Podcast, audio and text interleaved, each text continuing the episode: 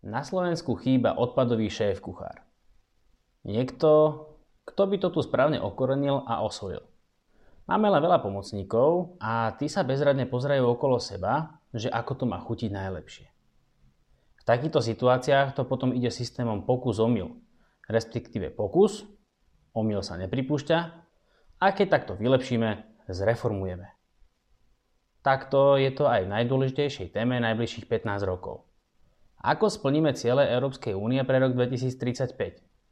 Skladkovať máme maximálne 10% a recyklovať až 65%. Jedni pomocníci kričia, že mechanicko-biologická úprava odpadov je to práve orechové. Druhí pomocníci tvrdia, že je to blbosť a kašlíme na MBU. Radšej sa viac zamerajme na triedenie a zvyšok energeticky využíme. Sú aj pomocníci a našipkávači, ktorí budú stále tvrdiť, že keď budeme poriadne triediť a všetci žiť zero waste, tie problémy by tu ani neboli. No a ďalšia skupina sú tu investori, zberové spoločnosti, obce a mesta, ktoré sa častokrát len prizerajú a čakajú, ako to vlastne bude chutiť a kto im to navarí. Takže vyhlasujem pátranie po šéf kucharovi. Ideálne aspoň s jednou Michelinovskou hviezdou.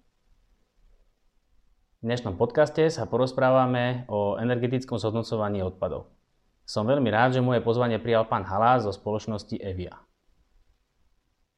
Ale najskôr pár slov o tom, čo zaujímavé sa za poslednú dobu udialo v odpadoch. Ministerstvo pripravilo zmenu zákona o odpadoch. A nie hociaku. Celkom významnú. Dokonca v niektorých prípadoch môžeme povedať, že chcú znižiť aj byrokraciu. Napríklad by chceli zrušiť súhlas na zhromažďovanie a nakladanie s nebezpečnými odpadmi. To znie fajn, firmy sa potešia.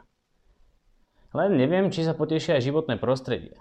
Respektíve, prečo si na odpis v zákone ministerstvo vybralo práve nebezpečné odpady. Veď sú tam oveľa väčšie nezmyselné súhlasy, ktoré navyše nechodia okolo háklivých nebezpečných odpadov, ktoré by si asi mali zaslúžiť nejaký ten zvýšený štátny dozor. Aj zberové spoločnosti dostanú nové povinnosti.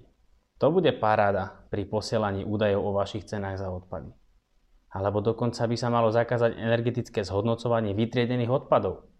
Wow, poviete si, to je aký tlak na recykláciu. Hej, kebyže tam nie je jednoduchá kľúčka, ako sa tomu vyhnúť? Nájdete si asi tak dve spoločnosti, ktoré vám potvrdia, že váš vytriedený odpad nevedia zrecyklovať a potom šup s tým do cementárne. Viac o pripravovaných zmenách sa dozviete na našom blogu na stránke odpadovýhospodár.sk lomené blog. Tento podcast vám prináša odpadová aplikácia elo.sk a spoločnosť odpadový hospodár. Dobre, poďme na to.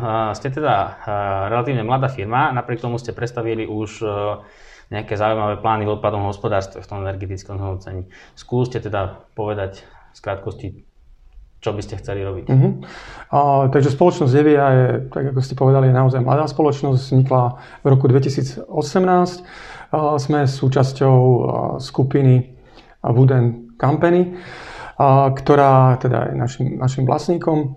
A je tá, naša spoločnosť je, v podstate vznikla na základe reakcie alebo na základe situácie, situácie ktorá, ktorá, ktorá je v odpadovom hospodárstve na Slovensku, kde stále viac ako 50% komunálneho odpadu stále skládkujeme. My nechceme poukazovať a kritizovať na tento stav. Prichádzame s riešeniami, ako, ako posunúť odpadové hospodárstvo Slovenskej republiky konečne už do 21. storočia. Mm-hmm. Wooden Company uh, je majiteľom aj Kositu Košického, že? Ste teda sestierské firmy, alebo ako to máme chápať? Áno, spoločnosť Kosit je, je naša sestra. A takisto je súčasťou skupiny Wooden Company. A spoločnosť Kosit je teda etablovaná odpadárska firma, ktorá pôsobí na slovenskom trhu od roku 2001. V súčasnosti má okolo 700, 700 zamestnancov a v podstate prevádzkuje a ako prevádzkuje jedno z dvoch zariadení na energetické využitie odpadov na Slovensku. Hej, čiže pre Košice, ale nielen pre Košice, ale pre obce, respektíve mesta v okolí Košic. kde sa to vlastne energeticky zhodnocuje. Áno, ponúka, ponúka služby teda samozrejme pre komunálnu sféru, ponúka služby pre priemyselných zákazníkov a expanduje aj teda na, ďalej na, na západ. Na západ. Predstavili ste teda e, dva projekty na cirkulárnu ekonomiku, respektíve centier cirkulárnej ekonomiky v Trnave a v Šali. O čo tam presne ide? Čo by ste tam teda chceli robiť? Mm-hmm. Čiže uh, predstavili sme naše projekt, náš projekt uh, Centra cirkulárnej ekonomiky. Náš, uh, náš cieľ je vybudovať 5 takýchto centier v rámci Slovenskej republiky.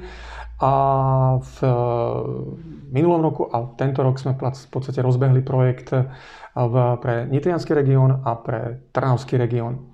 Prečo práve tam je to kvôli veľkosti tých veľkých okresných miest, mm. krajských miest, alebo je to v podstate dané, tieto mm, regióny produkujú mm, množstvo komunálneho odpadu, ktoré je nad slovenským priemerom, dosahujú úroveň nad 500 kg na jedného obyvateľa a rok, čo, sú, čo, sú, čo je úroveň už porovnateľná s niektorými západnými krajinami. Keď si uvedomíme, že Slovensko má priemer, myslím teraz 435 kg na osobu a rok, tak e, tých 500-520 kg je naozaj e, veľké, veľké číslo. A obidva tieto regióny sú extrémne závislé na skladkovaní. Miera skladkovania dosahuje okolo 60, okolo 60 a toto boli teda tie dva mm. hlavné dôvody, prečo tak sme sa zamerali na isté, tieto ale to isté bude podobne v iných uh, krajských mestách, či v Banskej Bystrici alebo niekde inde. Podobná situácia. Takže uh, prečo práve tá Trnava, teda možno aj kvôli tomu, hej, že teda množstvo obyvateľov na relatívne menšom území, čo samozrejme je, je logické, hej, aby sa tá, to centrum nejakým spôsobom uh, oplatilo alebo dalo, mm. dalo využívať. Máte už teda nejaké plány na tie ďalšie zvyšné 3 miesta? Spomínali ste, že 5 Áno. možno chceli mať. Samozrejme, my analizujeme možnosti aj v ostatných regiónoch Slovenska a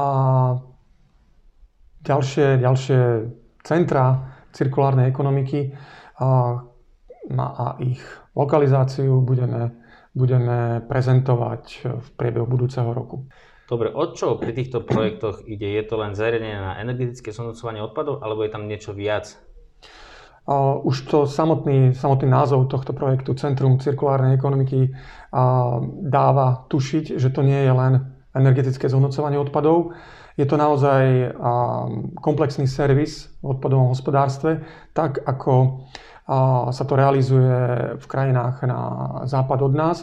Nechali sme sa inšpirovať fínskym modelom, kde takéto centra mm, fungujú úspešne.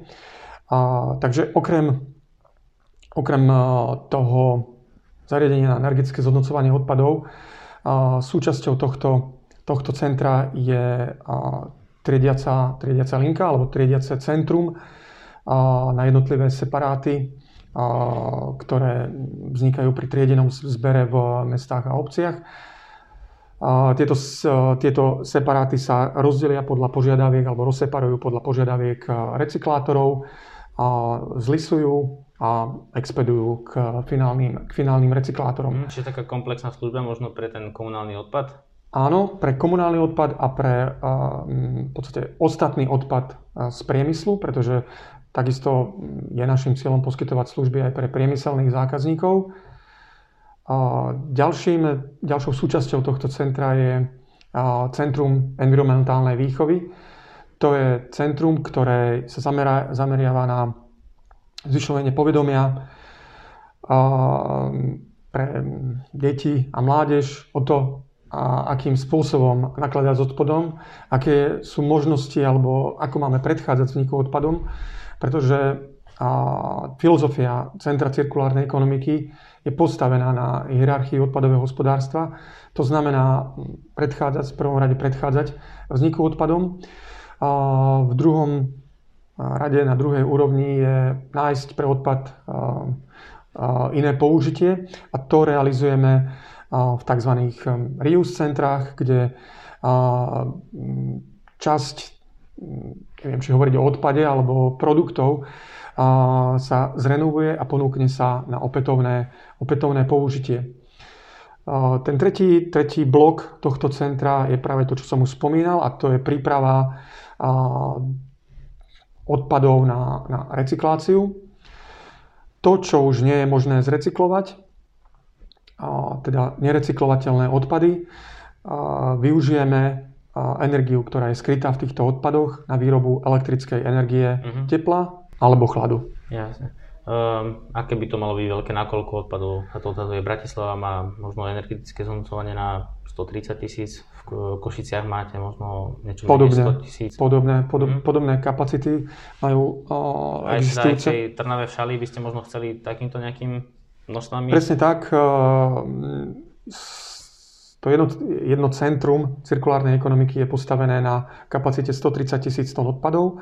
S tým, že, s tým, že 30 tisíc e, tón e, tvoria práve tie separované zložky komunálneho odpadu a 100 tisíc je zmesový komunálny odpad uh-huh. na energetické zhodnocovanie. Je to dané geografiou Slovenska, a, typom miest alebo hustotou osídlenia Slovenska. A, neplánujeme výstavbu, výstavbu, výstavbu takýchto centier s kapacitami na 300 tisíc, ako je to bežné na západnej Európe. Jasne, to Čiže je to, je to jednoducho prispôsobené slovenskej realite. Hej, takéto veľké zariadenie ako 300 tisíc by bol aj relatívne problém niekde postaviť, kvôli tomu, že tie dovozové vzdialenosti by potom boli asi príliš veľké. Dobre, viete plus minus nejakým spôsobom odhadnúť teraz, alebo možno v porovnaní s tým vašim kositom, aká by mohla byť cena tej služby, povedzme za to energetické zhodnocovanie odpadov?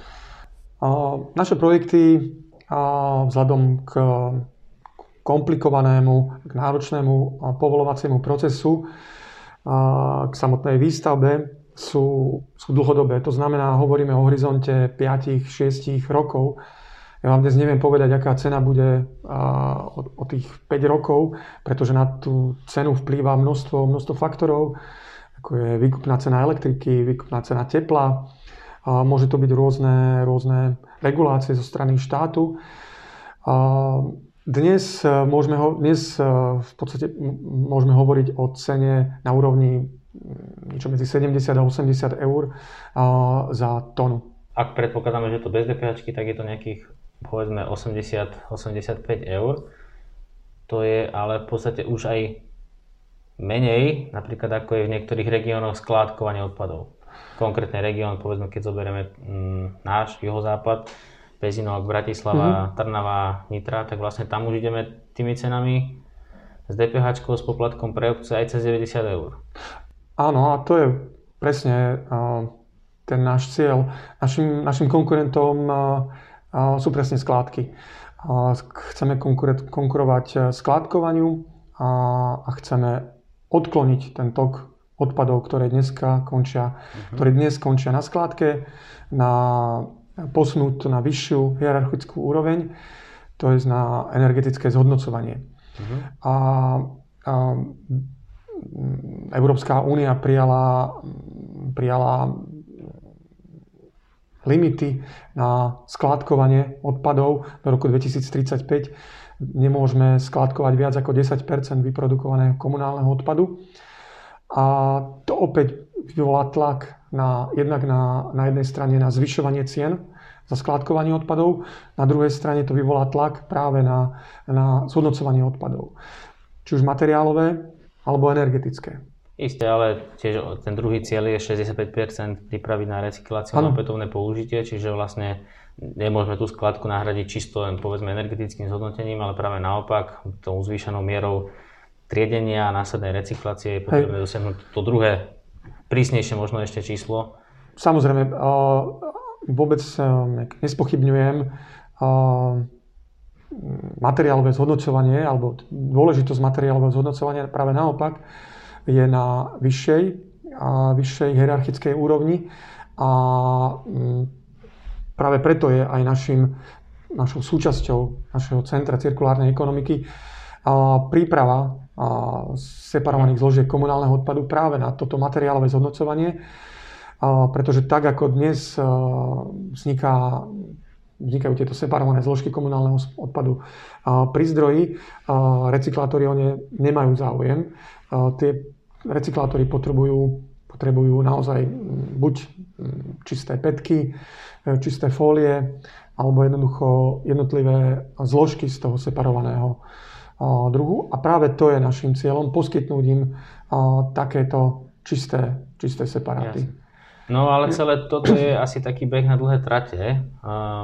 Zaprvé asi veľká možno nebola občanov, problémy možno pri povolovaní EI, až nejaký časový horizont, kedy by sa to reálne možno postavilo. To bude nejakých, ako ste povedali, možno 5-6 rokov, možno viac. Je to tak? Áno, áno, máte pravdu.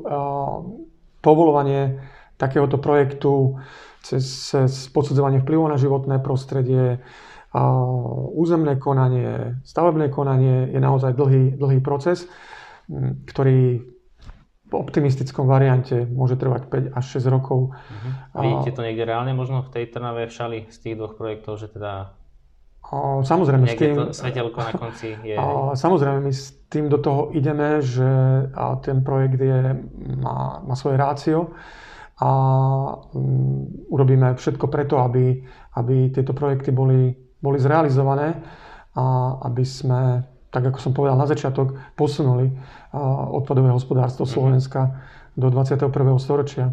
Hej.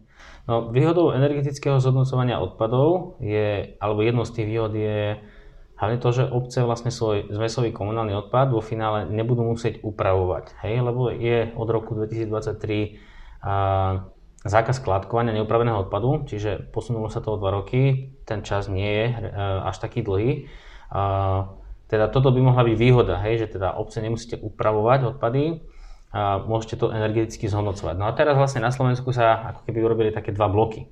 Hej, že teda tým, že m, mm, principiálne až tak nevieme na Slovensku, ktorou cestou sa pustiť, hej, že či nejakým spôsobom a, istou energetickou časťou alebo ísť možno tou mechanicko-biologickou časťou. Čas nám plinie. Ako to vidíte? Ja by som vás trochu poopravil alebo doplnil. Mm, našou filozofiou je naozaj sústrediť sa a, venovať čas a investície do triedenia odpadov pri zdroji. Teda triediť ich tam, kde vznikajú. To, toto je kľúčovým momentom v rámci manažmentu odpadov. A toto má svoju pridanú hodnotu v rámci moderného odpadového hospodárstva. Zvýšiť, zvýšiť povedomie občanov, ukázať im, prečo je dôležité správne separovať odpady. A ak toto dosiahneme, každý ďalší krok dotriedovania je, bude, bude zbytočný. Pretože tak ako ste vy naznačili, mechanicko-biologická úprava odpadov je z našeho pohľadu krok bez pridanej hodnoty. A naopak je to krok, ktorý umelo navyšuje náklady v rámci odpadového hospodárstva.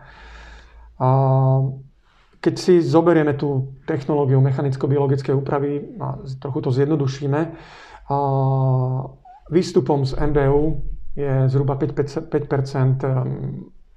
odpadov, ktoré sú vhodné pre ďalšie materiálové, materiálové, materiálové zhodnotenie, zhodnotenie. A to sú väčšinou kovy.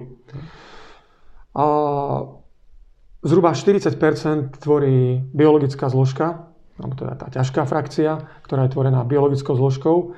Tá je však e, kontaminovaná do takej miery, že nie je vhodná na aplikáciu a pôdu.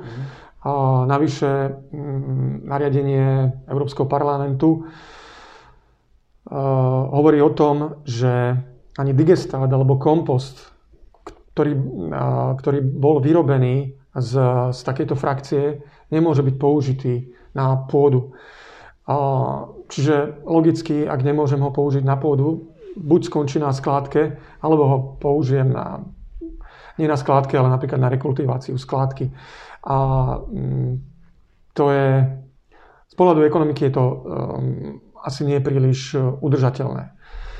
A čo sa týka tej ľahkej frakcie, ktorá, ktorá tvorí zhruba možno 30 a, vyrá, a je to vlastne výroba, výroba tapky, tu, tu je alternatívne palivo, ktorá slúži pre cementárne.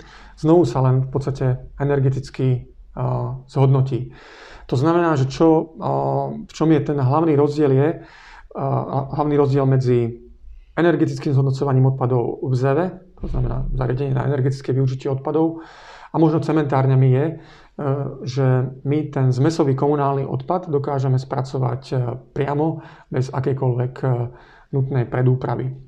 Isté, no len tá vaša cesta je jednak časovo náročnejšia, hej, napolovací, napolovací proces asi takisto a tým, že vlastne Slovensko dlho spalo, môžeme to tak povedať, času je veľmi málo uh-huh. a od roku 2023 by mal nastať ten zákaz skládkovania, tak je tam tiež taký nejaký, neviem, či predpoklad, alebo ako možno uvažujú technické služby alebo iné zberové spoločnosti, nejakým spôsobom sa s tým budú musieť vysporiadať od roku 2023, kedy samozrejme tá vaša spalovňa, aj keby ste ju postavili, ešte nebude stáť. Hej? Čiže musia aj oni uvažovať nejakým iným spôsobom. Čiže v podstate ako keby sa tu nahrávalo priamo tomu mechanickému biologickej úprave, ako keby možno, čo to bude potom nejaký medzistupeň, keď si povie Slovensko, že dobre, týmto spôsobom možno za 10 rokov nám to nebude postačovať? Áno, tu si treba zvážiť e, všetky pre a proti, pretože vieme, vieme, vieme ako to dopadlo ako v Nemecku, v Rakúsku, kde, kde tieto zariadenia boli, áno, boli vybudované kvôli tomu, alebo teda ten, ten základný cieľ, ich cieľ bolo predúprava odpadov pred skladkovaním, to znamená znížiť množstvo odpadov, ktoré končí na skladke. A to sa im aj podarilo? Do určitej miery sa im to podarilo za takú cenu, že dnes e, tápka, ktorá sa vyrába v týchto, v týchto, v týchto zariadeniach, sa vozí po celej Európe a hľadajú pre ne, e, pre ne umiestnenie. Pretože Mm, ani v západnej Európe nie je dostatok zariadení, ktoré by dokázali tieto tapky využiť. V Nemecku, v Nemecku bola ako reakcia na, takú, na túto situáciu. Začali sa budovať mono zariadenia, mono, to poviem, mono zeva, len na zhodnocovanie práve týchto tapiek. Čo mm, nám opäť príde Viete, je to, máme tu zmesový komunálny odpad. A miesto toho, aby sme ho išli priamo do, do, do zeva, my z neho my ideme na jednu odbočku, z neho niečo dostaneme, s tým ideme na skladku a s tým zvyškom ideme opäť ako keby do zeva na energetické zhodnocovanie. Toto a, je... Ale ešte treba podotknúť, že meníme výhrevnosť toho paliva, že vlastne už z tej, z tej úpravy odpadov ten odpad, ktorý sa vytriedí na tú R1, povedzme, je vysoko výhrevnejší a zase už je potom možno väčší problém, kde ho umiestniť, lebo takto super výhrevný mm, odpad, ktorý má niekde, opravte má nejakých možno 40 MJ, 20, 25 sa Možno nemôžete priamo vo veľkom spalovať v Košiciach. No, samozrejme. Áno, čiže ste zase obmedzení možno na tie cementárne alebo na nejaký Hej o, možno men, menší počet uh, relatívne odberateľov, ktorí by sa s tým vedeli Áno, toto bol ten dôvod, prečo, prečo tie tapky kolujú po Európe, pretože uh, darmo máme v Európe 500 zariadení na energetické využitie odpadov, ale tie sú postavené na príjem z mesového komunálneho odpadu, ktorého výhrevnosť je na úrovni hnedého uhlia. To je od nejakých 9 do 12 MJ na kilogram. A kdežto tapka, tak ako ste správne poznamenali, je mm, vysoko výhre, vysoko, má vyššiu výhrevnosť na úrovni 20-25 MJ na kilogram.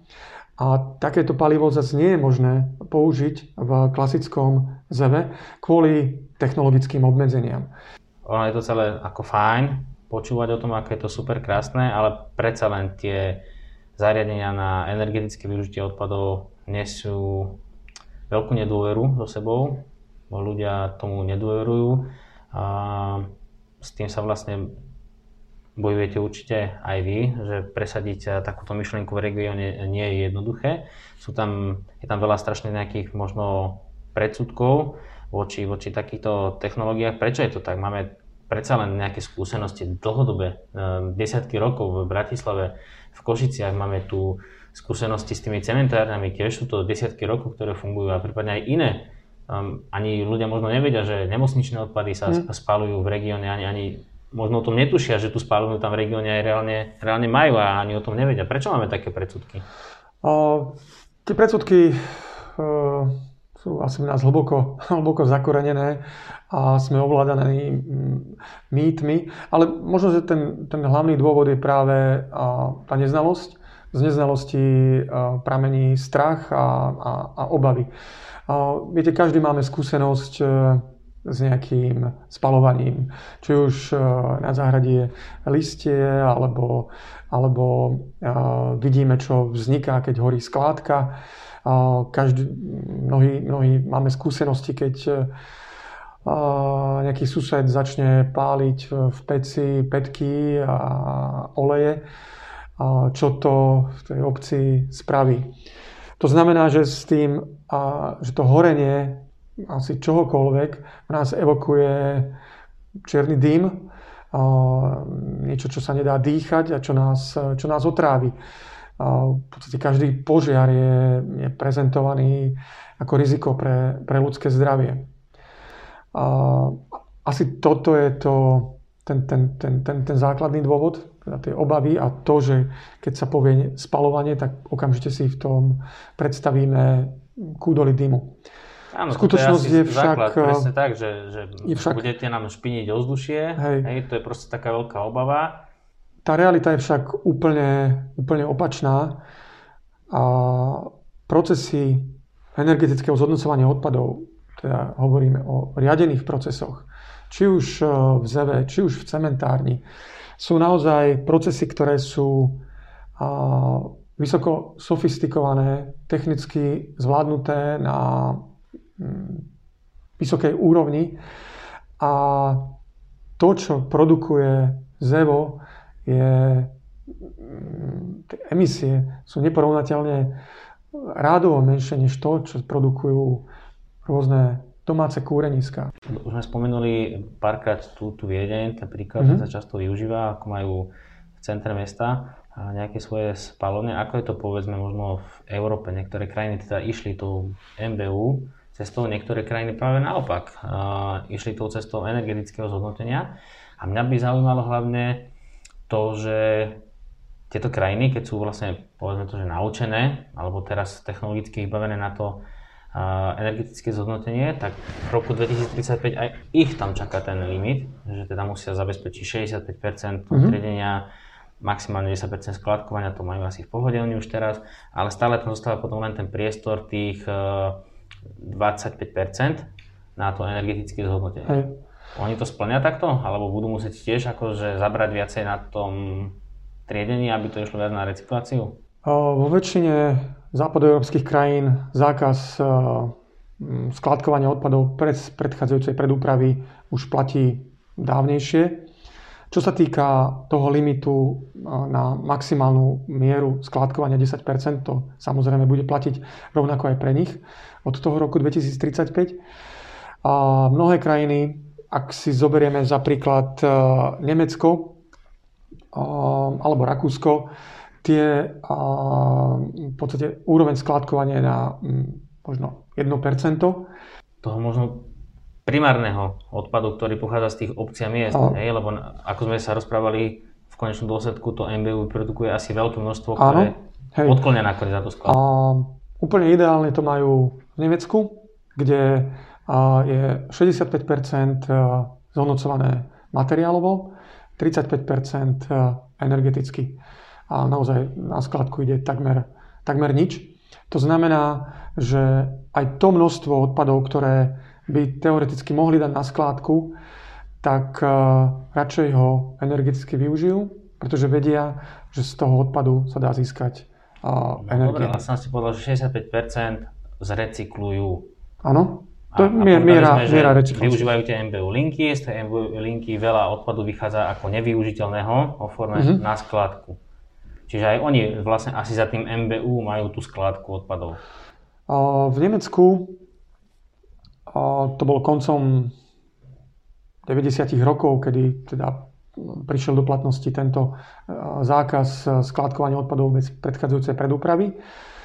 A áno, MBU bola, bola, mm, bola možnosť, lacná možnosť, ako, ako sa s týmto zákazom vysporiadať.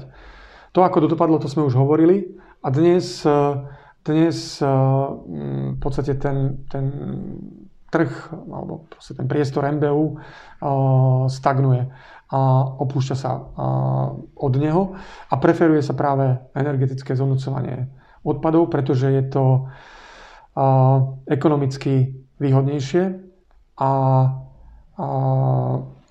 je otázne, či, či keď z MBO linky mi vyjde 50% odpadov na skladku, či dokážem dosiahnuť ten limit 10%, 10% limit v roku 2035. Podľa posledných informácií asi nie, lebo od roku 2027, ak sa nemýlim, hmm. by toto už nemalo postačovať ani im.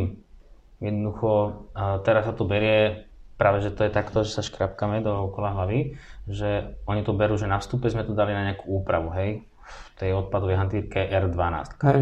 A, ale v konečnom dôsledku to len preženieme zariadením a inou formou to potom dáme na tú skladku. A toto práve od roku 2027 im nebude postačovať, čiže oni budú mať takisto velikánsky problém, asi, podobne ako aj my máme, hej, ako dosiahnuť tieto limity, ale a vlastne tam sa až ukáže to, že to nie je také úplne, uh, ako, ako sa tvrdí, že teda skladky nie sú v Nemecku, nie sú v Rakúsku, práve naopak, tie, tie skladky tam, tam samozrejme sú, ale nejde tam primárne asi ten odpad. No, nejde tam určite ten uh, neupravený zmesový, zmesový komunálny odpad. Uh, áno, uh, aj uh, MBO linky uh, v Rakúsku alebo v Nemecku produkujú biologickú zložku, ktorá končí po stabilizácii na skládke. No ale zase, keď budeme všetko energeticky zhodnocovať, tak s tým asi Únia nebude úplne spokojná a nadšená. A zase jednoducho môžeme dospieť do toho stavu, že dobre, ľudia niečo vytriedia prirodzene, zvyšok energeticky zhodnotenie a tie limity nám tam možno nebudú vychádzať. Pridaná hodnota MBO linky je 5% na materiálové zhodnocenie. Teda z toho vstupu mm. získam 5%, nič viac.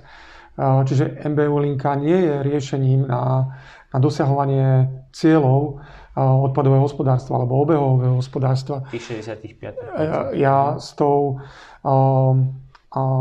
MBU linkou jednoducho toto nedosiahnem. To, čím to dosiahnem, je práve naučiť ľudí triediť odpady, pri zdroji ich vzniku, tak aby som ich e, vedel následne dať tým recyklátorom. Je jasné, že pravdepodobne budú musieť prejsť tou triediacou linkou, ale je iné postaviť triediacú linku na plasty a iné MBU na, zmiešan, na zmesový komunálny odpad. Čiže ten,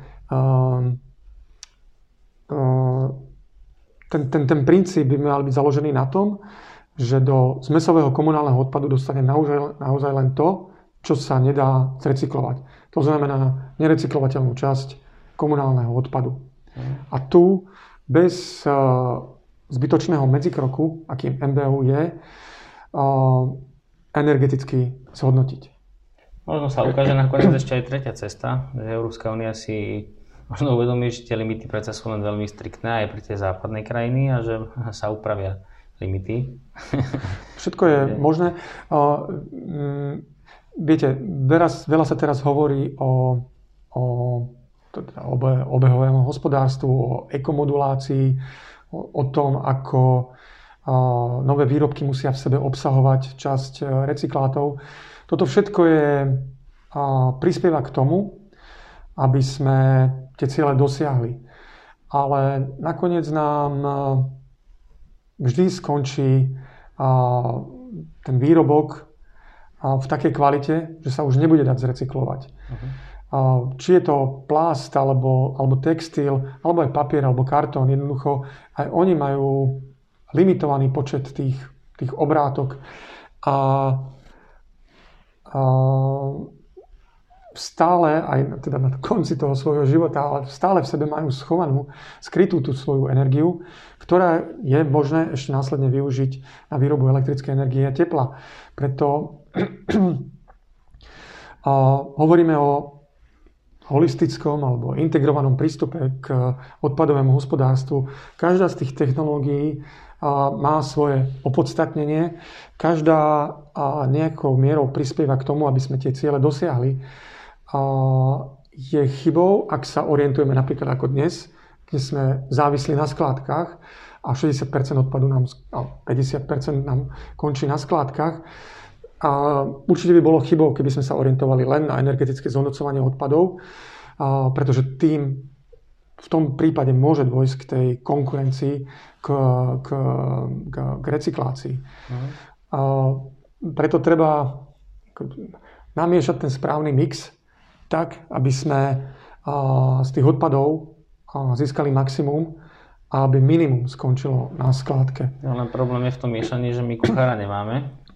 Máme len nejakých pomocníkov a každý má na to iný pohľad, koľko soli pridať a nemáme takého to jedného šéf kuchára, ktorý by to dal nejakým spôsobom dokopy. Proste chýba nám na Slovensku taký ucelený pohľad vlastne kam chceme ísť. To je možno pravda, a, ale sú krajiny, kde to kuchára majú, kde to namiešali a, relatívne chutne a, a kde to aj funguje.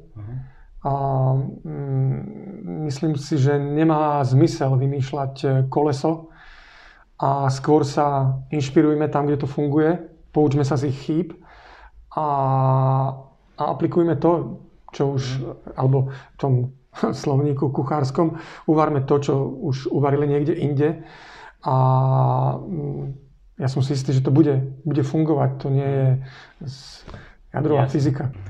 Dobre, v rámci nášho podcastu máme e, vždycky takú mini súťaž, voláme to odpadová typováčka. Je zameraná na objasnenie nejakých možno zaujímavých čísel v odpadovom hospodárstve. Skúsime teda aj s vami, položím vám otázku, prípadne dám nejaké, nejaké pomocky, odpovieme si potom správnu odpoveď.